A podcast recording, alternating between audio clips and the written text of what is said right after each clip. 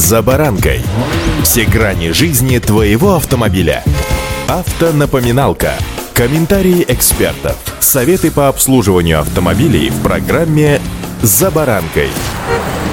На заводе Рено в Москве возобновят производство автомобилей под брендом «Москвич», и эта новость не может не радовать. С вами «За баранкой» Александр Карпов. Здравствуйте.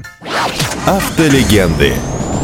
Самый стильный советский седан, конкурент 21-й «Волги», первый отечественный кроссовер для колхозов, и все это он, «Москвич», да-да. В начале декабря 1946 года на московском заводе малолитражных автомобилей началось серийное производство модели «Москвич-400», которая стала первой массовой легковой машиной, продававшейся в СССР для индивидуального использования. Конструктивно четырехдверка повторяла немецкий Opel Kadett К-38. Автомобиль получил несущий кузов, гидравлические тормоза, независимую подвеску и даже стеклоочистители. При этом по независимым причинам у автомобиля отсутствовали указателя поворота. В движение автомобиль приводил 23-сильный двигатель, напоминают эксперты РБК. С 1957 по 63 год прошлого столетия выпускался «Москвич-423». Он стал первым советским пятидверным универсалом. Модели оснастили телескопическими амортизаторами, независимой передней подвеской и усиленными рессорами. Заднее сиденье машины складывалось, образуя грузовую площадку длиной почти полтора метра и шириной еще метр двадцать. Плюс к этому универсал мог перевозить до 250 килограммов груза. Дверь багажника, в отличие от современных универсалов, открывалась повернулась налево. Под капотом машины установили стандартный двигатель 407 модели. Коробка передач четырехступенчатая с переключателем на рулевой колонке. Внушительное внутреннее пространство делало «Москвич 423» отличным вариантом для автопутешествий или семейных выездов на природу.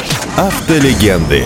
Первый внедорожник «Москвич» под индексом 410 был запущен в производство в первой половине 57 года прошлого века. Полноприводная модель с клиренсом 220 мм предназначалась в первую очередь для директоров колхозов, механиков бригад, работающих в полях, а также для других нужд сельского хозяйства. Новинку построили на базе седана «Москвич-402» образца 1956 года и оборудовали 45-сильным мотором объемом 1,4 литра и раздаточной коробкой с понижающей передачей. При этом рулевую колонку модель позаимствовала у легендарной «Победы». С 1964 по 75 год выпускался еще и 408 «Москвич». Он по праву считается одним из самых стильных советских седанов, который по внешнему виду даже превосходил многие зарубежные аналоги. Автомобиль с неспадающими линиями кузова, в народе названными плавниками на корме, вытянутыми фонарями и 13-дюймовыми колесными дисками, впервые, кстати сказать, в отечественном автопроме, пользовался большущей популярностью как в СССР, так и во многих странах Запада. Массовое производство «Москвича 2141» стартовало на АЗЛК в 1986 году году. Внешне переднеприводный автомобиль напоминал франко-американский автомобиль Talbot Simca, однако в технической части отличался от этой машины. Машина получила уже имеющие моторы ВАЗа и УЗАМа объемом 1,5, 1,7 и 1,8 литра. Последняя модифицированная модель увидела свет в 1997 году и получила название «Светогор». Машина имела значительные внешние изменения, а самое главное — новый двухлитровый мотор от Renault. И вот теперь история повторяется. Добро пожаловать, москвич. Удачи! «За баранкой».